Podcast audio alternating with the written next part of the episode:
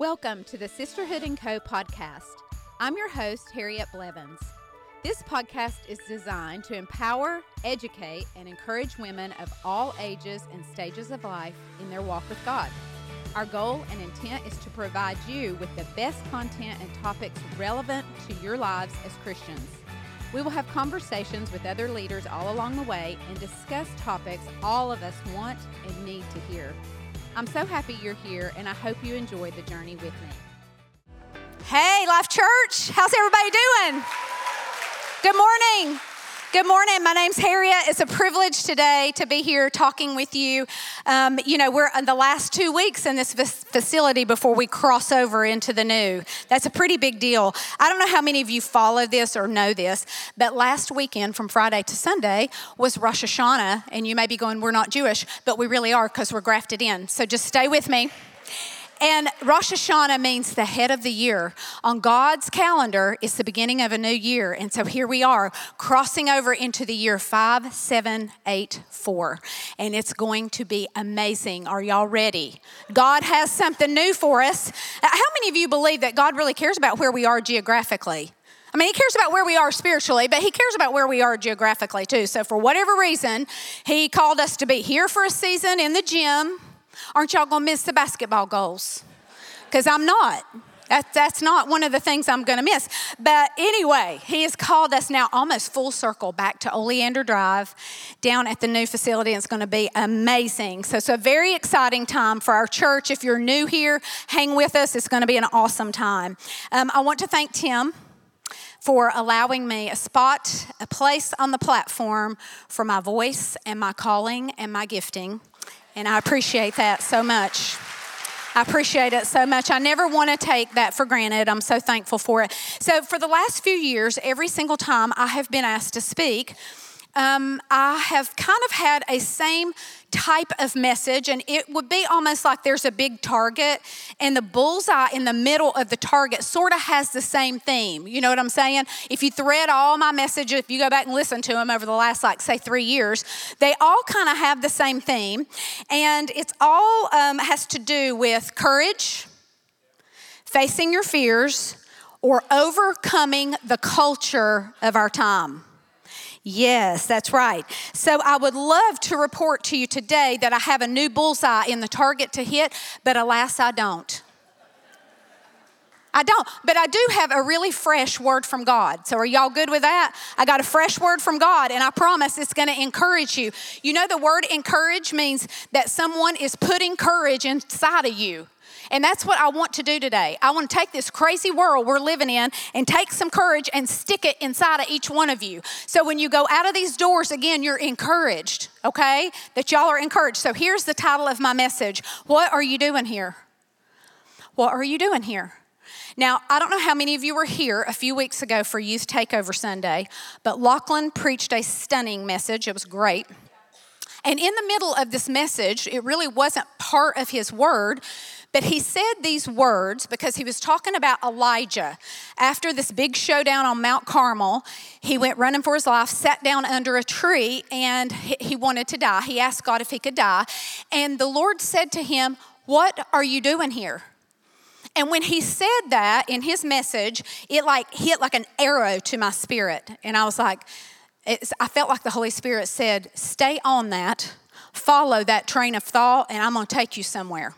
And so that's exactly what I did. So we're going to find ourselves visiting this Old Testament story today with kind of a new lens on it because how many of you know we are in a new day, but we are fighting old demons? I'm going to say it again. We're in a new day, but we're fighting old demons.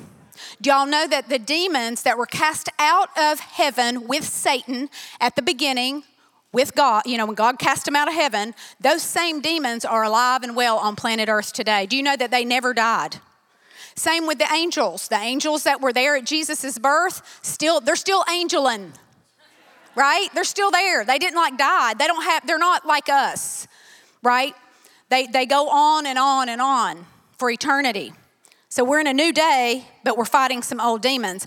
We are truly today, and I'm going to show you, we are living in what I would call the days of Elijah. Now, how many of you from the 1990s remember the worship song, The Days of Elijah? Right? And the first line of the song said, These are the days of Elijah declaring the word of the Lord.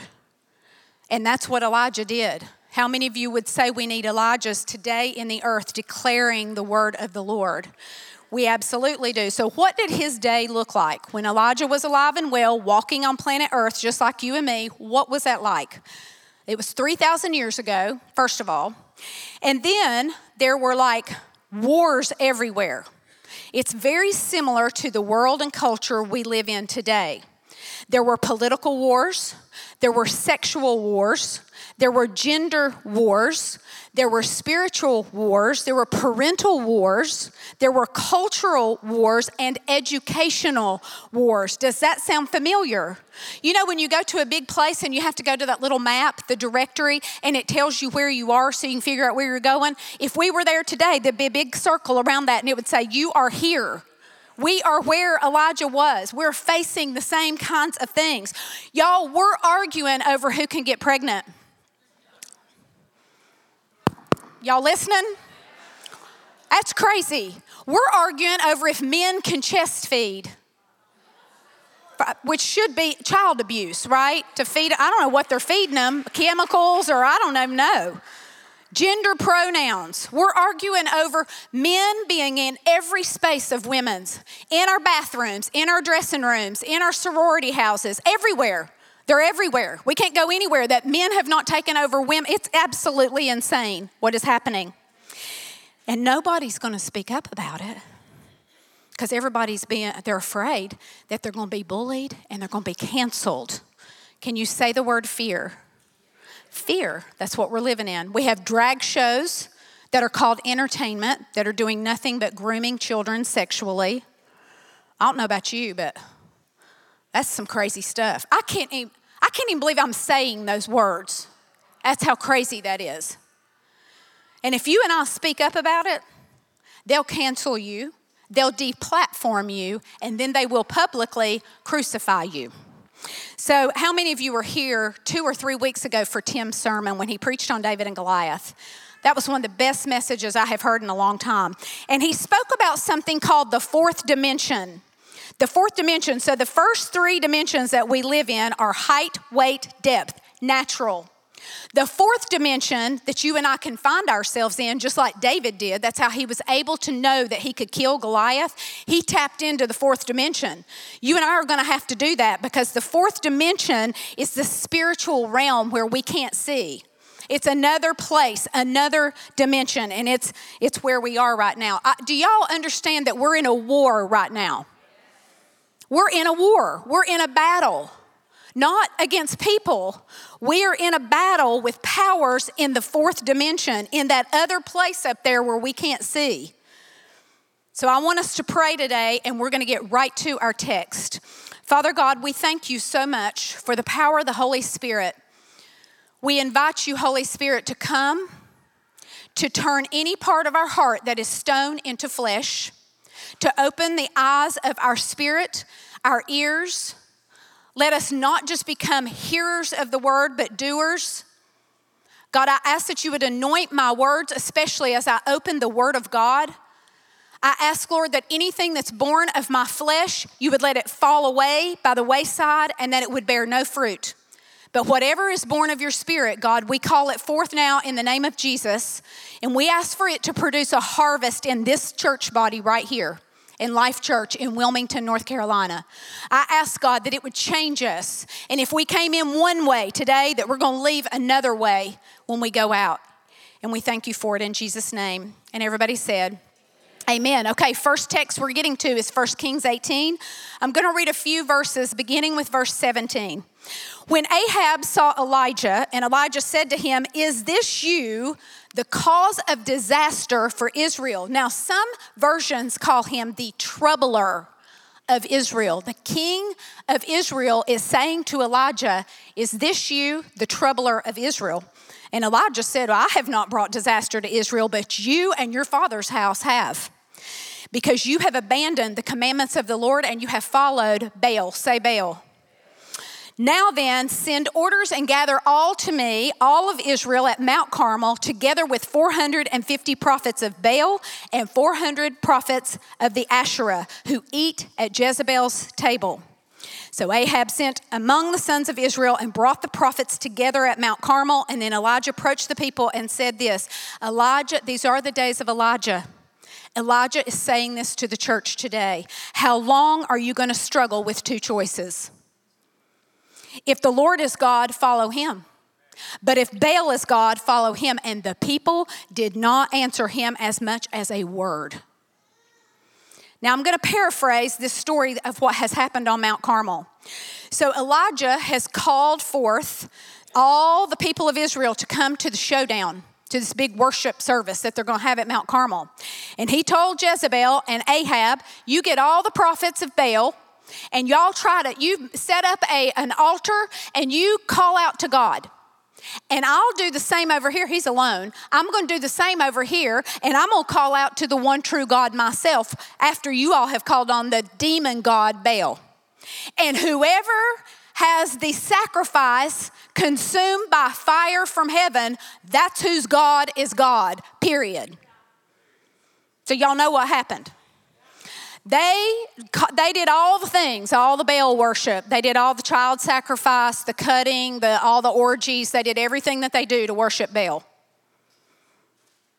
Then you have Elijah, and he steps up and he calls down fire from heaven.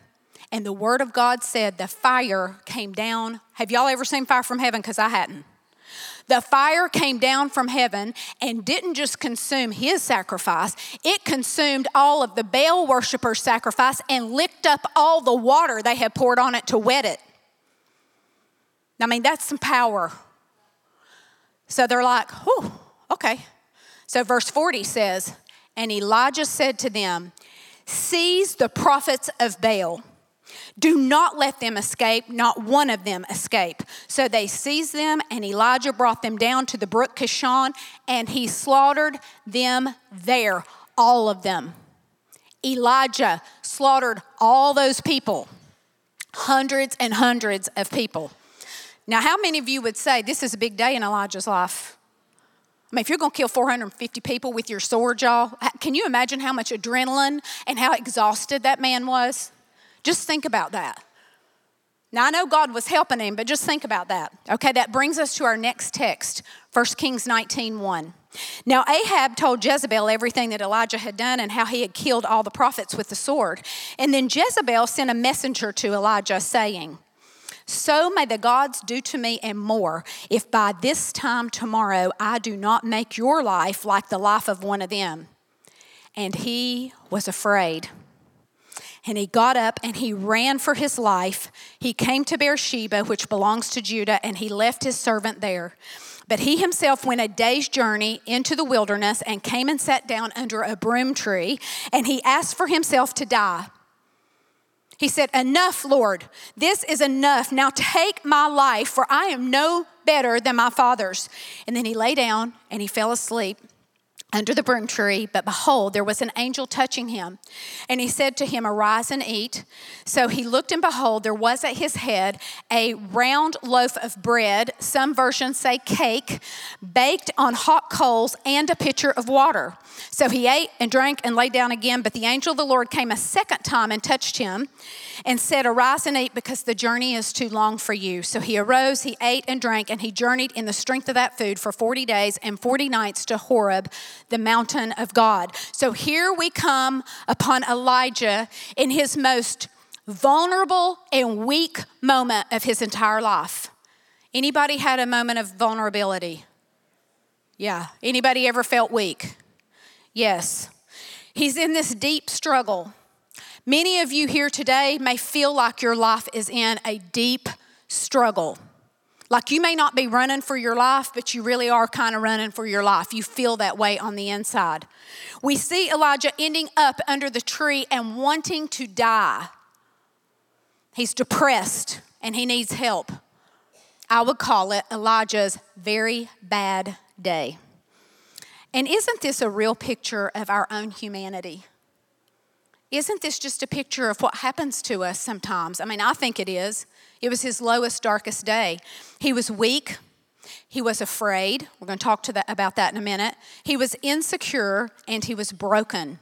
And sometimes the strongest men and women that you and I know, they have struggles like this. They have dark nights of the soul. They have dark days that they experience and walk through. We see it all through the Bible, right? The book of Lamentations is a whole book about lamenting and grieving. When we open up the book of Psalms and we read it, it has the most beautiful words penned, but what we see there is soul wrenching humanity in the book of Psalms. If we go to the book of Job, we see him, he's like, I wish I'd never even been born. I don't even like my birthday. Why do I even have a birthday? I don't even like it. Paul, over in Second Corinthians, he talks about how he's overwhelmed, he's weak, he's in despair. And then we have Jesus. We see Jesus celebrating and we see him weeping right? All the things. God's people have hard days, they have hard seasons at times. Times when fear and heartache make us want to run away. So we also have, and, and I will tell you, there's some there's some greats of the faith that I love. Uh, Martin Luther, John Wesley, my favorite, Charles Spurgeon. Every single one of these mighty men of God all speak in their works about living between this thing of hope and despair. It's just like humanity. Elijah was human. Now Elijah had some big wins. He had some really high highs. So, okay, here's here's some highs. He prayed that it wouldn't rain for three and a half years, and it didn't rain. Then he prayed it would rain, and it rained. That's some power, right? Can you imagine it not raining for three and a half years in Wilmington, what this place would look like? A big dust bowl? I don't even know what it would be. It'd be awful. Then it rained. Then he prayed for this widow that her resources of flour and oil would not run out, and they didn't. They never ran out. Then he prayed, first resurrection ever talked about in the Bible, her son, that widow's son, died. He prayed that child back to life, and that child was resurrected. Not know about you, I have not experienced a resurrection yet. I'm still praying for it. Then there's this big showdown at Mount Carmel, and he calls down fire from heaven, and it rained fire. That's amazing. It's amazing. Then he killed all these prophets of, of Baal with his sword. And y'all, later on, y'all got to go read this story because later on, it says that he outran a horse. Not like the old gray mare who ain't what she used to be, but the king's horse. He outran this horse. That's crazy. That's like, he's got this cape on with this big E on his shirt. Like, a superhero. I don't even know. It's crazy. What would ever happen, have to happen, to a dude like this to make him go running for his life and sit down under a tree and want to die? Well, I'm glad you asked. The next two characters of the story Ahab and Jezebel. And they are so fun. So fun. So here we have King Ahab and his wife Jezebel. This is an ancient king and queen from 3,000 years ago, like I said. And Elijah's very real God, our God, the one true and living God, defeated their demon god Baal on Mount Carmel, and they had a hard time getting over it they just could not get past it, especially Jezebel. She was having a moment. So we're going to put this story on pause for just a second, and we're going to really look at a closer, focused look at these two people. And these were real people that lived on planet Earth 3,000 years ago. So Ahab is up first. Here's his characteristics he's passive, Ugh. he's weak, he's fearful, he's disempowered. He's a coward. He has no courage, and he's effeminate. 1 Kings 16 30 and 21 25 tells us that he was more evil than all the other kings of Israel. So, nothing about that characteristic list that I just read to you pleases God. Nothing. Today, I will tell you this is now a spirit because the person Ahab is dead. And I'm going to prove this to you.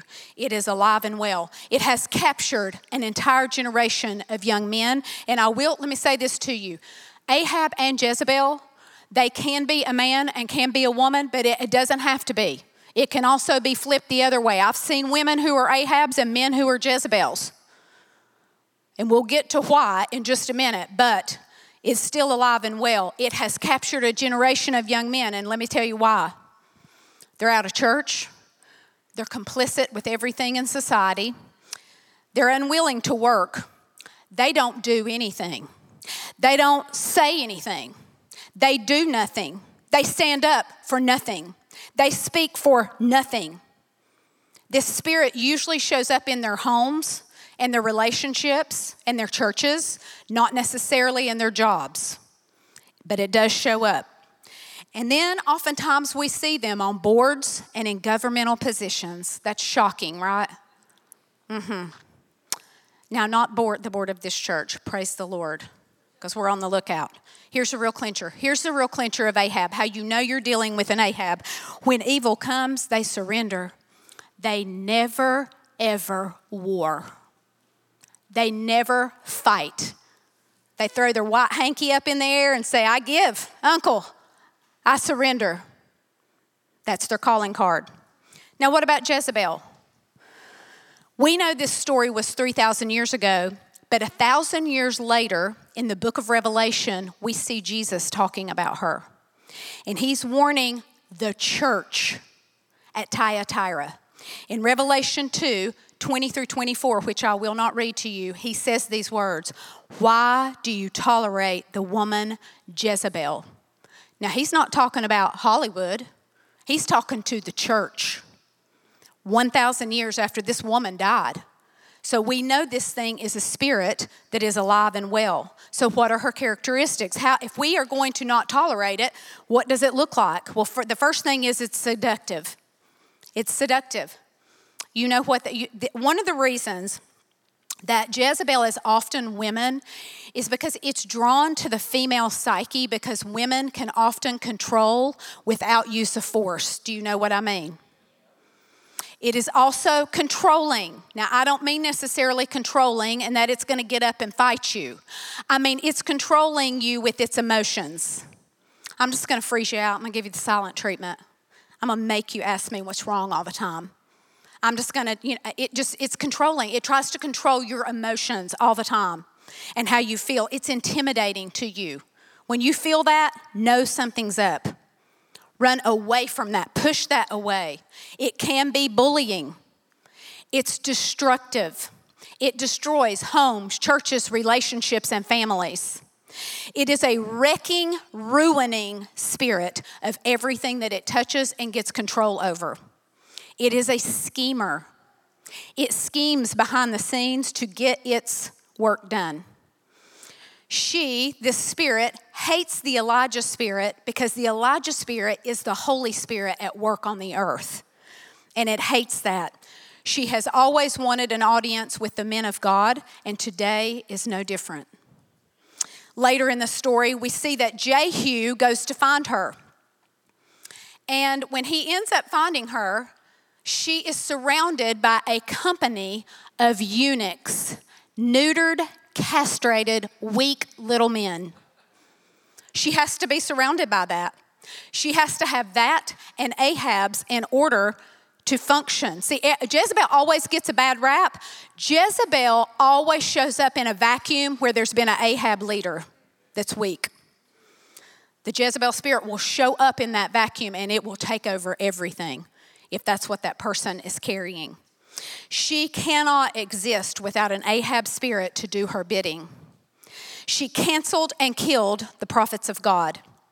Now, many times when we look out into our churches and our communities, these people are leaders. They could even be teachers. They can, they can lead in different kinds of capacities. But what you will find is they are never, ever under authority. Never. Well, Harriet, how can that be if they've got jobs and they're working and they're, you know, they have to be under authority? No, here's what they do. On the outside, they're sitting down. On the inside, they're standing up. Do you know what I'm talking about? Yes, they're really never under anyone's authority. Jezebel means unhusbanded. Well, she was married to the king of Israel. Not in here, she wasn't. Because another meaning for her name is Baal is my prince. So her husband was Baal, the god she worshiped, the demon god Baal. So notice here in this story that she's showing up at the worship service on Mount Carmel. And we know that she still shows up at church because Jesus was addressing the Spirit 1,000 years later in the church. So now that that ground is laid and we've got those two characters in hand, let's get back to the story. We see in Revelation 19 2, this is not on the screen. I'm just going to read it to you because you've already read it today. It says, Then Jezebel sent a messenger to Elijah saying, So may the gods, little g, do to me and even more if I do not make your life as the life of one of them by tomorrow at about this time. That little g God means demons. The literal translation of that is demons. So shall the demons do to me. She serves demons. This spirit is attached to a demon god. She has focused all the powers of hell on one man named Elijah, who is declaring the word of the Lord alone, literally, in the earth to the people of Israel. He is alone in that. And she's like, hey, by this time tomorrow, you're going to die. I got you you're going to die. And the Bible says he is now running for his life, afraid and full of fear. Say fear again. Do you know that one day you and I can be calling down fire from heaven, and the next day we can be running for our lives? It's true. If you've never experienced that, it just means it hadn't happened to you yet. That actually can happen. And he ran, and the Bible says he left his humble and gentle servant sitting there at Beersheba, and he went deep into the woods. He went into the wilderness, and Elijah was a Tishbite. And the Tishbite people, they were outdoorsy people. He could eat off the land. He could do all the like. Think about the uh, the uh, the oh Isaac, what is it? The Eagle Scouts, like you.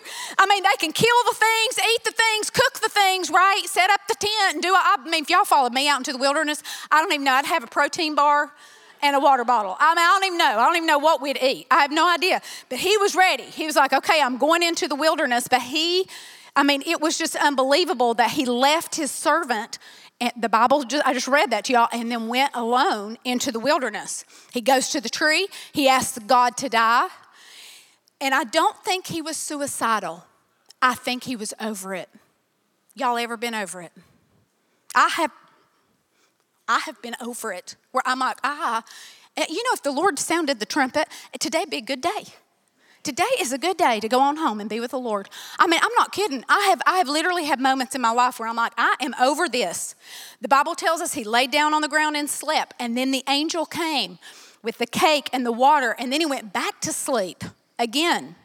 The second time it says the angel of the Lord came and touched him and told him to arise and eat because there is a journey, a great journey yet ahead of him. This man needed a break, right? He needed a touch from heaven to strengthen him. He was totally human even though when I read his accolades just a little while before, it doesn't sound like he is, but he's totally human. Do you know that the Bible, your Bible, is filled with how God takes normal people like you and me and does extraordinary things with their lives?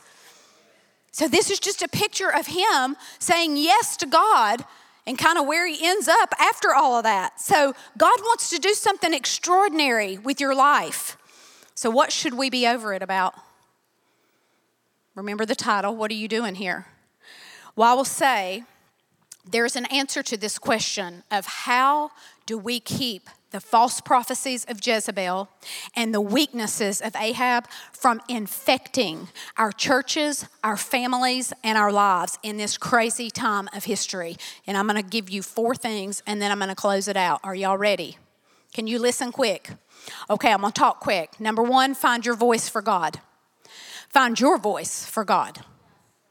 When confronted with a cultural dilemma, do not stay silent. The time is way past for that, y'all. Speak the truth. When you're forced with a dilemma and there's some kind of cultural weird thing happening, speak, speak the truth. Say what's true. Do you know that you and I, we cannot, we can't truly love people if we don't tell them the truth. I mean, at least take, take the time and go to the trouble to tell them the truth if you really love them, right? Because guess what? It's the truth that will set you and me free. Nothing else, nothing's gonna set us free but truth. And love and truth have to go hand in hand. Now, Gina talked about that a couple weeks ago. It has to go hand in hand together. So if we really love people, we actually will tell them the truth in love. This is one of the biggest places I see, this number one, lacking today. I think people really lack courage, and rightfully so. Right? Because you know, who in the world wants to be tomorrow's headline? Right? Because we see what happens to people, right, that use their voice. We see what happens. You don't want to be canceled. You don't want to be called all kinds of names, right? We, nobody wants that. Sometimes I have friends or people who know me, and they will send me, y'all, things to post. I'm like, you, you post it on your account. Why do I have to post it on my account? Because I'm going to tell you something. If you and I are going to see a generation change, it's going to take all of our voices. I, it just can't be my voice. It's got to be everybody's voice. Because guess what? I get like Elijah sometimes. I'm running for my life and afraid, and I have dark days. So somebody else needs to rise up sometimes. Use your own page, do your own, you know, platform and do all the things. Use your influence for the truth. For the truth. Yes. I, I don't even know where I am right now. Ooh. Oh, one of the biggest ways we know that we've been infected, because you may wonder, like, how do I know if I've come under this Jezebel Ahab thing and it's operational in my life? How do I know that? You, you will know because you'll be too intimidated to use your voice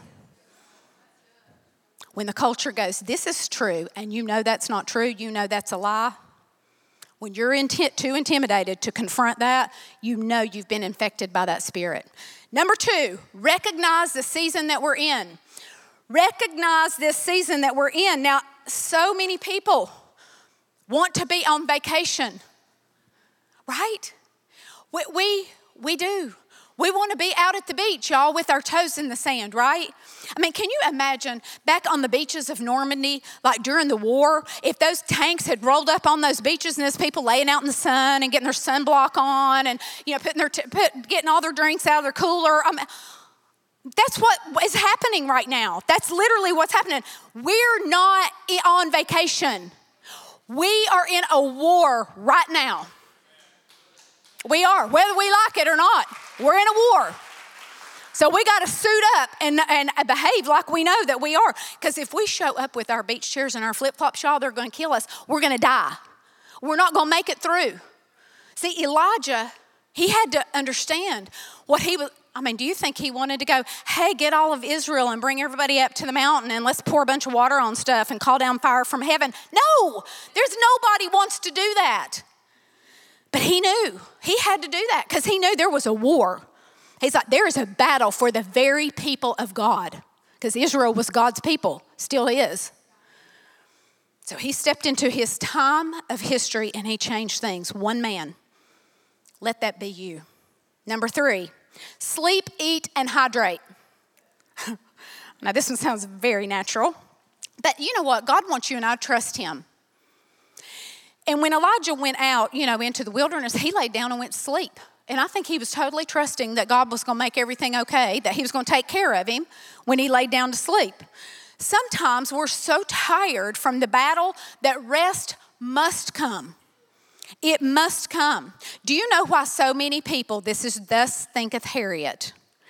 I think so many people have a hard time sleeping at night because they are trying to fight battles in the nighttime that they're too afraid to face in the day. Don't let this be you. Take them on. Take them on. If Elijah can kill 450 of them at one time, y'all, we got this in the spirit realm because we're going to win. Jesus already, he already bought the victory for us. We're going to win this thing. There is no wonder who's going, if you suit up for battle, you're going to win. I promise. Okay. So, where am I here? All right. Another sign that the Jezebel spirit may be attacking you is that you are physically and mentally exhausted. Yes, I know everybody has been there. This spirit will wear you down, wear you down, wear you down, and steal precious rest from you. The Bible tells us that Rest is our inheritance as the children of God. We are promised that in the Word of God. That's part of what Jesus died to give us is rest. So when y'all need to sleep, lay down and take a nap if you need to. Okay? I'm giving you the full, you can do it. And then my favorite part of the story when you get to it is that there's cake. There's cake. When he wakes up, there's a cake there. I'm like, this is amazing. Like, who doesn't love cake?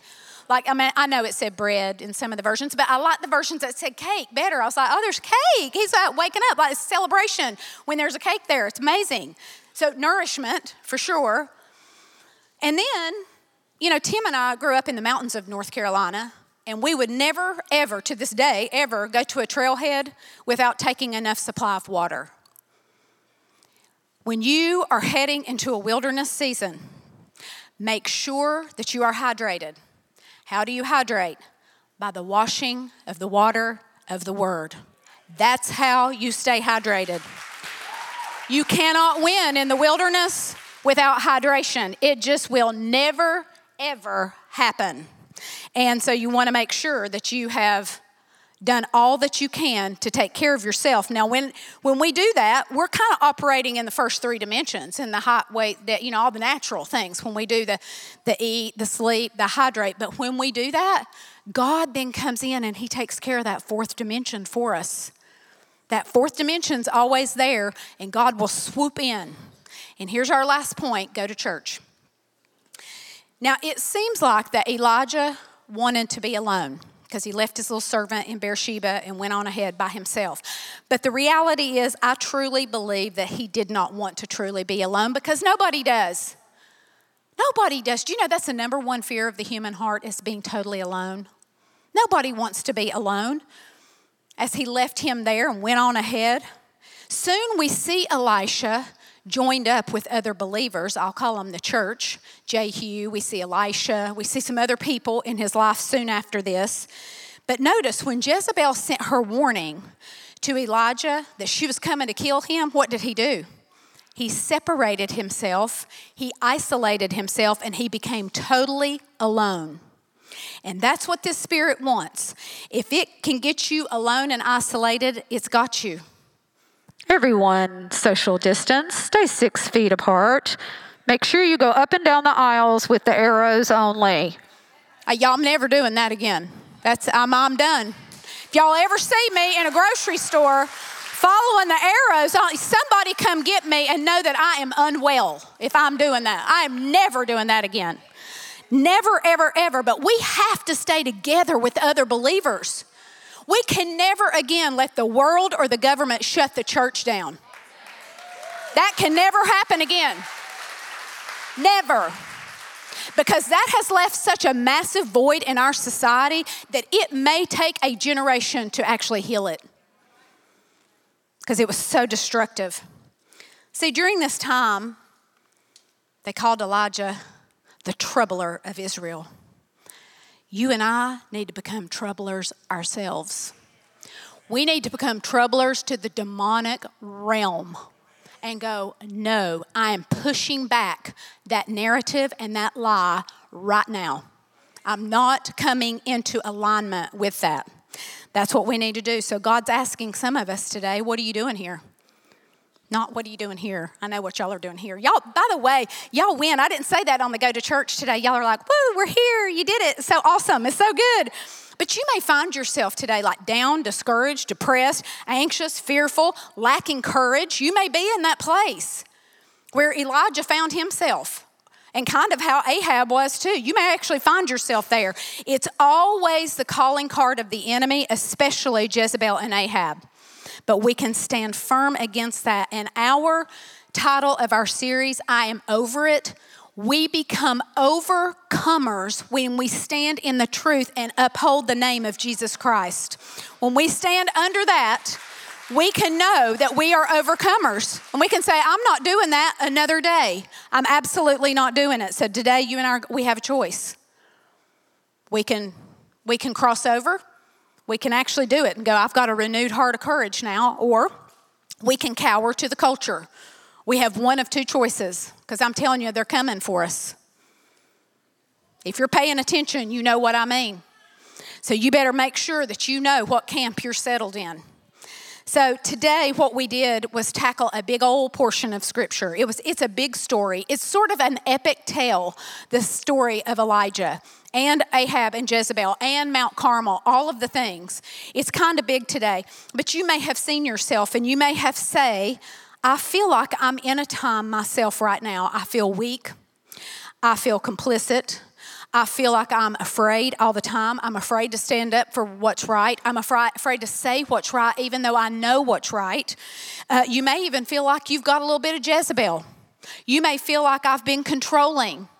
Um, I have been intimidating. I've been bullying. I've been damaging to relationships around my life, and I want to get that under the blood. I want to get that off of my life.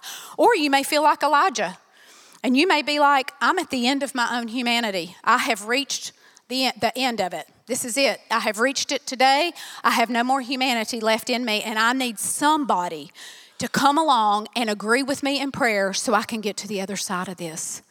Because Elijah needed that. He needed the angel of the Lord to come and, and refresh his spirit, and you and I need one another. So, I want to end today by doing two things. First of all, I want to give anyone an opportunity to receive Jesus if you never have. And secondly, I want to give an opportunity for you to receive prayer from anyone on our prayer ministry team or to take communion. So before I go any further, I want everyone to bow your heads. And if you are here today and you are like, I have never really started a relationship with Jesus, this is all kind of new stuff for me. I don't really have a past in walking with Jesus. I never have a time that I remember when I was saved and I gave my heart to the Lord. Well, I want you to know that Jesus came and He died for you so that He could make you brand new and that, that He could make you into a new creation. And if you will turn to Him today and say yes to Jesus, it will be the best yes you have ever given anyone or anything in your whole entire life, I promise. So I want to give an opportunity with our heads bowed. If you want to invite Jesus to be your Lord and Savior, I want to pray for you today. If you'll just slip your hand up and then put it back down, and I will just say a general prayer for anyone who feels like that, that's me. I need to do that today. Thank you so much. I see those hands. Thank you so much. Let's all pray this together. Dear Jesus, thank you for being the kindest one we know. Thank you for saving me. I repent of my sins and I receive you as Lord and Savior today. I'm starting a new life with you, Jesus. You are now my Lord and my Savior. In Jesus' name, Amen. Amen. Yes, let's give a hand. It's amazing. For those of you who just began a life today with the Lord Jesus. The, the Bible tells us when one soul gives their heart to Jesus, the angels in heaven have a party. They're eating cake, y'all. They're eating cake. They're having a party. It's amazing, isn't it? And we get to be part of all that today here as new lives are changed. If you all will stand up, I'm going to ask the prayer ministers to go ahead and go to the sides. And if you have something that you want Jesus to touch and to heal, or you want these prayer ministers to stand with you today and break some of this stuff off your life, do it today. If you've got something you need to lay down, don't leave with that thing. Lay it at the foot of the cross today and have someone stand with you in prayer. Thank you all so much. I have enjoyed my time this morning, and we're just going to go into worship now.